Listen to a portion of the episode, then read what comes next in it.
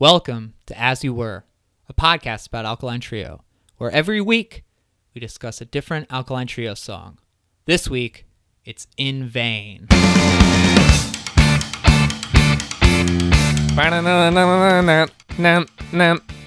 what that song sounds like to me. You want to know what I did when you were on your way here? What were you doing, Tim? I was listening to other songs on Spotify called In Vain. V-E-I-N. Was that effort futile? Well, there was one track by a band called The Haunted, which was pretty shitty. Were they a metalcore band? Yeah, they're a metalcore band. Okay, yeah. A lot of like... And drums are so loud and everything else is so quiet. That sounds like The Haunted. There was a bad Rick Ross song from like 2014. Also not surprising. Which was like, it was just like some fucking weird goofy guy singing for like 2.5 minutes. T-Pain?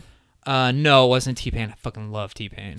And then Rick Ross comes in and drops like a 45-second bar that's actually legit. Huh. And then another like 2.5 minutes of like garbage. Huh.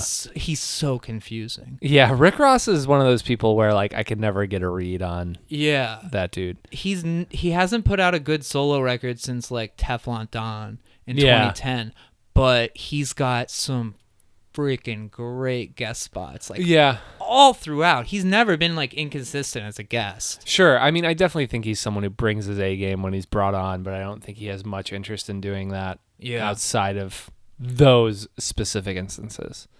And then another band called Storm the Sky. I think I showed up during this one. Yeah. That song was confusing. That was a really confusing song, and you should look at them. Just Google image search Storm the Sky. Google image search them. So we're here to talk about the Alkaline Trio. And this was your first time hearing it. Well, first-ish. First-ish. I texted you about what songs we were going to do on this recording of episodes, and I hit shuffle on playlist number 3 and heard the first 30 seconds of this song, In Vain, which, similar to a story you told when we talked about our first Dan Andriano song, She Took Him to the Lake. You see that title and you're like, oh, there's a Matt song. Yeah. And I looked at In Vain and I said, oh, there's a Matt song, because Dan wouldn't come up with something that dumb. And lo and behold, there he is. Yeah. My first exposure to the song was quite different, where I believe it was 2007, summer of 2007. They did like a week of the Warp Tour, one of which was the Chicago area date. Uh-huh. And... Is that at the Tweeter Center? Tweeter Center in Tinley Park, Illinois. Nice. And I've seen the band a lot, but it's been a while. I like Crimson, which came out in 2005. Yeah. But after that, they started doing a lot of bigger scale touring for a minute. You know, they were opening for My Chemical Romance and like at like the Allstate Arena. You know, like, you didn't want to go to that. Yeah, I didn't have particular interest. Well, that's odd. Fuck you. And, you know, like they did the Occult Roots tour where they like went backwards and played goddamn, you know, like they weren't really focusing on what was happening next. So I was like, oh, you know, this is close enough to my house. Warped Tour is like $15. I'll go see Alkaline Trio and leave, which is what I did. And they come out on stage. You would have hated it, where they're all off stage and you hear the first chord strike and then it rings out and it's Burn. And they all walk out on the stage, which I know you hate. I thought it was a pretty good device. Yeah. In a live setting. I've never come around to that song. Still like it. Anyway, they're like, hey, so, you know, we're just recorded a new record or about to record a new record. Woo! Yeah, woo! And they're like, we're going to play you a new song. It's called In Vain. And they kick into it. And I'm standing there in a parking lot watching this and just being like, ooh, I hope that doesn't make the record. Yeah. Like, ooh, I hope that one is not... the first single. Yeah. Because it was just... This isn't the first single. No, it didn't end up being, but like I thought it would be. Like, why else would they, you know, they're making a big show of it. Sure. And I was curious. I was like, well, like, I hope Dan gets a single this time. Like, he should get a first single. And then I heard it, and I was like, maybe I'm wrong. Maybe he should not get this. And then, you know, a year passes, and Agony and Irony comes out, and I see this song is going to be on it. And I'm like, well, maybe they changed something. Maybe they rewrote it a little bit. None of that happened. They just decided to put every bad effects layer that they could on top of an already bad song. Yeah. Yeah. It's rough when it's a bad Dan song, though. It's honestly kind of rare in a strange way. Yeah. Where just because he doesn't have as much, like, I think obviously, like, those ratios are a little skewed of good to bad. Yeah, definitely. You know? But really, he, up to this point, had not really written a song I, like, actively disliked. You know? Yeah. This one was like, ah, fuck, man. Yeah. Like, I was like, Matt's going to have to, like, really carry the weight if this is what's going on. But what I didn't really realize when I first heard it in that awful parking lot next to probably the Smart Punk tent and $12 waters. Yeah. Is that like... To Write Love on Her Arms. Yes.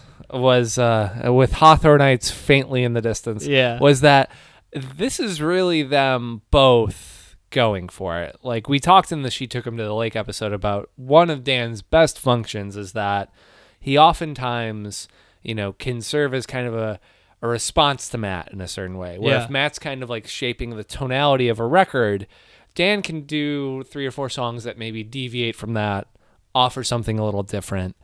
But this song and a lot of Agony and Irony is them both just being like, we are going for it together. Yeah. And I respect that, but I also don't like much of it.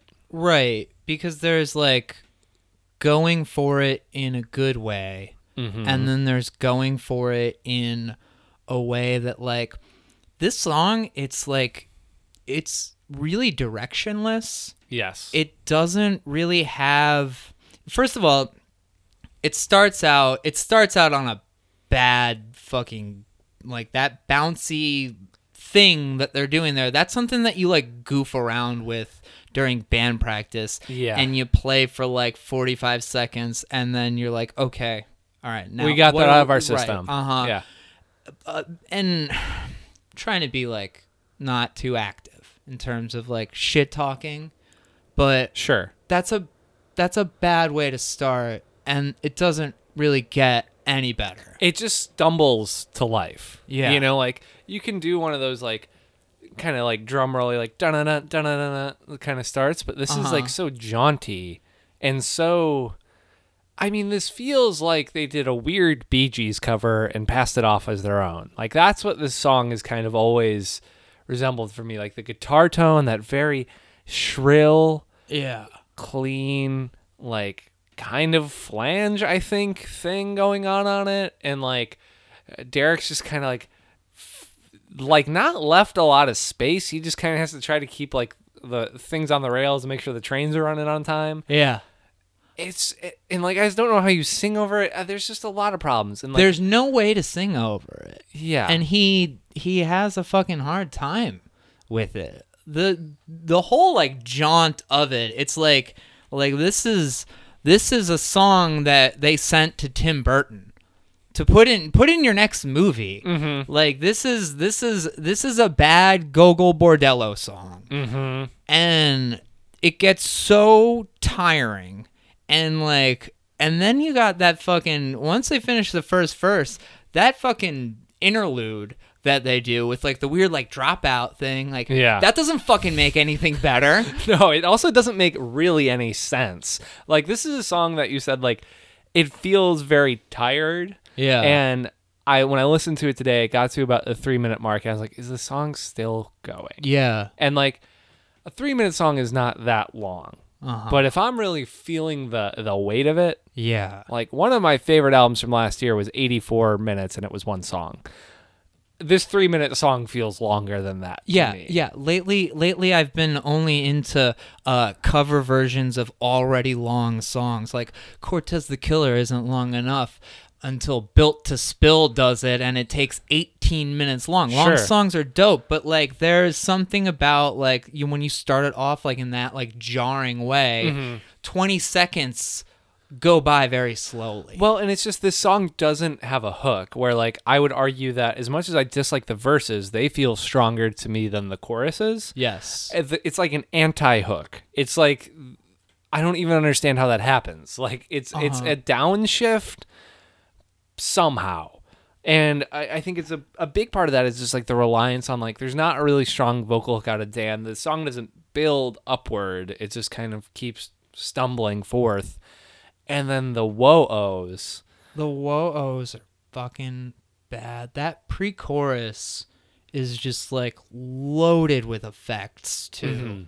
And like that doesn't like effects on a bad thing are a really, really standout bad thing to put on top of a bad thing. You know, you hear them and you're like, damn, dude, somebody reached into a drawer, grabbed a fucking flanger, grabbed a phaser and was like, here, you ever see this? Oh, I got like this Line 6 pod that you've been fucking around with at Guitar Center. Well, it's just like, I imagine them playing this song, bringing it into the studio and the producer being like, I don't know if that riff's really working. Let me just like turn up these knobs and switch things. And like, maybe if you layer it like 3 times, you know, like it just feels very somehow overridden. Yeah. For a song that never like has a thesis. Yeah. There's no clear intention. The lyrics are fucking, they're garbage. They're so bad. They got the line. Like, I wrote this down because I only recognize this shadow kind of like a superhero with nobody's best interests in mind. Yeah, that's a thing. That's a thing that people feel. Yeah. It's like that's a really confusing line, and I don't even know if it's the pre-chorus or the chorus, but it's like the line "Recognize the shape. It's the back of your hand." Whoa, oh, oh, oh. Whoa, oh, oh, oh, like, yeah. What does that mean? Like, we've talked before about how, like, I don't think lyrics always need to be, like, the focal point of someone's thing. Right. And we talked in the last episode, All in Black, about, you know, those lyrics aren't really about anything, but they're evocative. This is just confusing. Yeah. I don't know what Dan went for. And it's a song that, like, in the same way to Live Young, Die Fast, the other Agony and Irony song we discussed a few episodes back, you really see them just be like, Derek's just fucking figure it out. Like, yeah, for sure. And it's, you know, where, like, a Good Morning song feels like all three of them, like, we're together. Uh-huh. I think they were unified going into this process, but, like, I don't know if they, you know, they're trying stuff that just doesn't land for me. And, like, I'm sure it does for other people, but I don't fully understand how. Like steampunks. Yeah. Like, I just don't know like what this song, because it's clearly like, you know, tonally it's different. It's trying to like, they're trying something new on. I just like don't know what it is other than just like bad, like Hot Topic adjacent nothing. Yeah. I mean, well, cause this song to me feels like, when you say Hot Topic adjacent, it means like they move from Hot Topic to Hollister. Like this is a song you would hear in a Hollister, not in a Hot Topic. Like it's trying so hard to be kind of like, you know, throw this on at your surfboard party. I don't know what Hollister sells. But like, all I know is that my friend in high school worked at Hollister, and all he did was stand at the front doorway with his shirt off and hand cards to people when they came in. That was his job. I was like, dude, that's fucking crazy. He's like, yeah. Wow. He had a shell necklace. Of course he did. Of course. Was his name Chad? His name was Zach. That fits. Anyway, you know, I feel bad shitting on songs like this, but like, this is just one from that first time I heard it in the summer of 2007 to today. Yeah. Like, when it comes up, like, whenever I give Agony and Irony a shot, you know, granted they don't play this one live that much anymore, thank the Lord, but, like, it's one of those songs that, like, it's the turd in the punch bowl of a record that I already don't really want to be drinking from. And it's the third song. Yeah. Like, you gotta come out with something good. Especially as the third track. Especially the first Dan song on the record. Oh my God. And he's like, he always hits that spot really well. Like, you look back to, like, Take Lots with Alcohol is a really good third song. You've Got So Far to Go is a fucking great third song. 100 Stories, I think, is underrated. Absolutely. And like, you know, I think that's an example too where that, like, that song, it's within the range of, like, what Matt's doing on that record. And then this one too, it's like, wait, I don't know, he just seems so lost. Yeah. Dan, where are you? Well, and that's the thing, is I feel worse talking bad about Dan than I do about Matt. Yeah. Because I feel like Dan so often is not given the credit he's due, but then sometimes you see a song like this and you're just like, buddy. Yeah. But, well, I think that there's something like identifiable with Dan. Like, we're all kind of Dan as people. I mean, yeah, to some extent, right? Yeah. There's like a degree of honesty that I think comes out of him, and there's that, like, you know, like not to say that Matt's dishonest, but Matt is always kind of Matt about everything, and Dan just kind of, like, has a little bit more of just, like, an open flow to everything. Mm-hmm. Like, Dan's kind of, like, lack of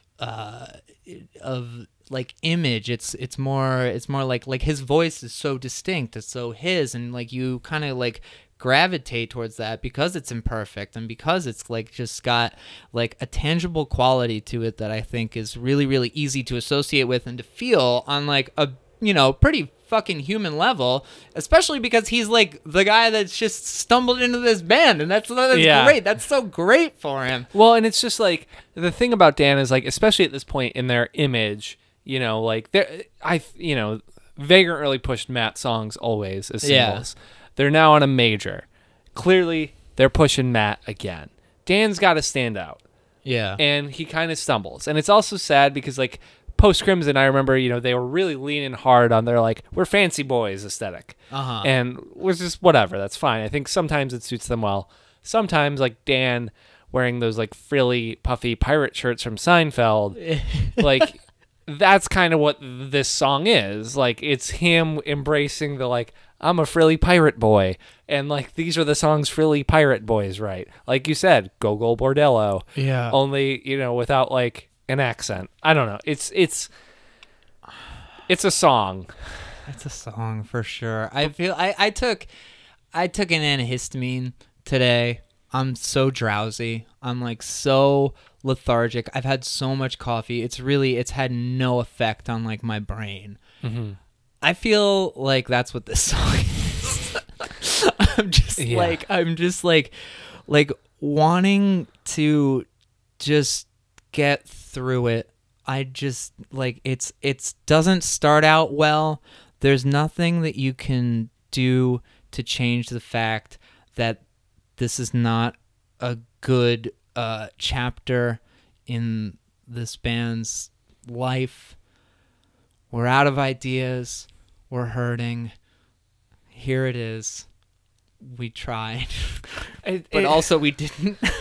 Well, that's the fucking weird part of it. Is, like, there are songs on this record that, like, I'm going to defend. And this is really the start of a trend that I think is really interesting to me, is that some of Dan's best songs from this era being included as B-sides on deluxe editions or, like, being shunted onto their own EP. Because I do think Dan has some good songs in this era. Why this one trumped it is just absolutely beyond me. Yeah. Yeah. Why this is, and why, you know, in the position that it is. That's the third song. Yeah. I mean, I feel like we've really telegraphed how we feel about this and what we're going to give it. Yeah. But what do you give this song, Tim? I give this song 2 frilly shirts out of 5. I also give this song 2 out of 5.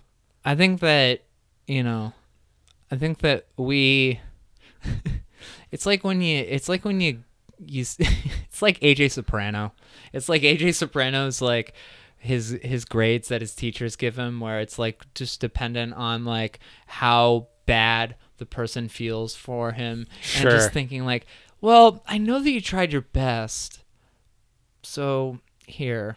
I had a real hard time figuring out what I was going to give this. Yeah. Because I don't think it's the worst song on Agony and Irony. Right. There's part of me that's torn about whether or not it's even the worst Dan song on the record. But it's just one that, like, I dislike it a lot. Yeah. But is it true bottom of the barrel, knowing what some of what I consider the bottom of the barrel to be? Right. Yeah. I think it's just slightly above that. And, you know, I want to address one thing to our devoted great listeners, uh-huh, which is so often that people are like, oh, you guys are really critical of even the songs you like. Uh-huh.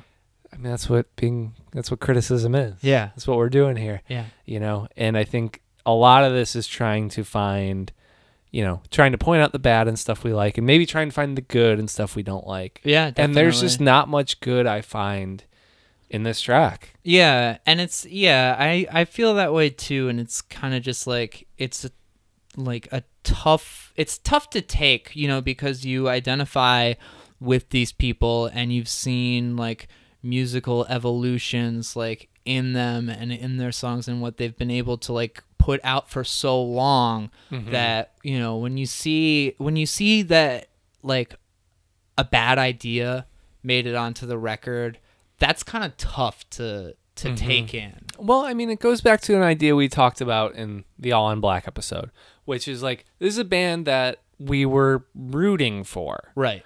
You know, I wanted this record, their major label record, A, to be good, and B, to push them to another level.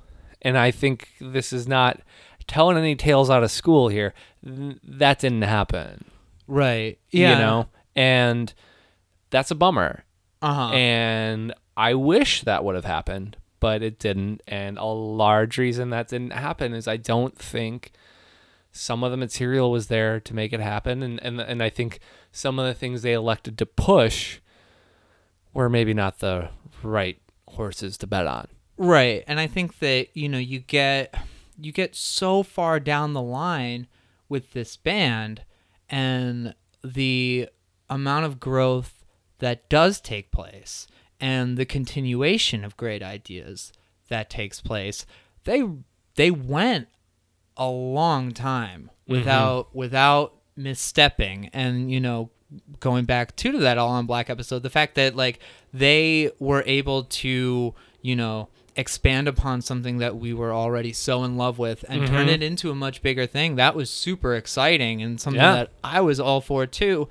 But, you know, at a certain point, the actual output, the songs themselves, just seemed to falter. And I had, you know, my experience with Agony and Irony was listening to it once and just saying like, yeah, I think that's all that they've got for me mm-hmm at this point. And there's, you know, it's hard not to sound bitter when you're talking about something that you really don't like, but I never really felt the need to actively hate on it. Totally. It was just like they gave me so much. Mm-hmm. And like I knew at the beginning of that record that I really wasn't going to like what I found. Yeah. I never made it to this track.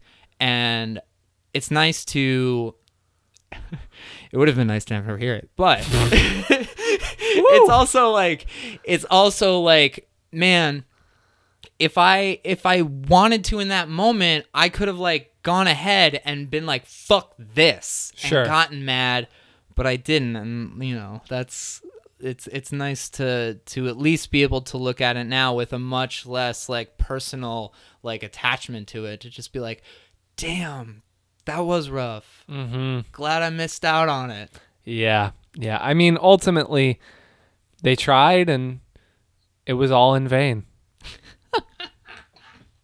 Hey, if you like what we're doing here, subscribe to it on iTunes, rate it, write a review, tell a friend about it. We've had this awesome surge of people who are hitting us up about it, who are sharing it with other people, and you go out and you see people that are excited about the show, and that's so dope to hear that everybody's getting into it, as a bit of nostalgia, but also as something that you're enjoying. You're actually enjoying the conversations that we're having about it. So that's dope. It's very meaningful. The reason that we started this was because we like each other and we like talking to each other, and we wanted to have an excuse to do it. And it's working out great so far. I mean, it's just ironic that it also brings us so much agony. Yeah, I like you. That's why you come here every week. This is so great, David, to spend this time with you. You just do nothing but make me happy that I choose to do this.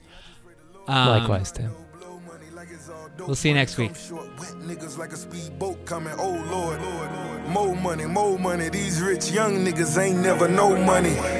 Bel Air running down the rollie in the arm. Pinky ring 600, what you know about it? I'm the champ, baby, real deal, Holyfield. Got the bitches wanting building when they bought the crib. 25 mil, I'm doing 25 to life. 100 acres, keep my shooters all through the night. Every chandelier ran a nigga 1 meal. 20 chandeliers, motherfucker, who real? I just wanna show her what I live like. Win a white Birkin on a winter night. Fuck a Birkin, now she in the Bentley. That's when she went and tatted double MG. Now I burn deeper than the rap. She give me brain, she a mastermind to be exact. She a mastermind to be exact. I give her game and she give it back. Sip syrup so I fuck slow. Sip more, I wanna fuck more. Gotta grind till your eyes close. Stay strapped till the trap close. They scream make back on the cell blocks. All my dogs who used to sell blocks. They say them niggas in the jail talk. How your homies commissary fell off. What make it worse, he got an elbow. 25 to life, dead wrong on his cell phone.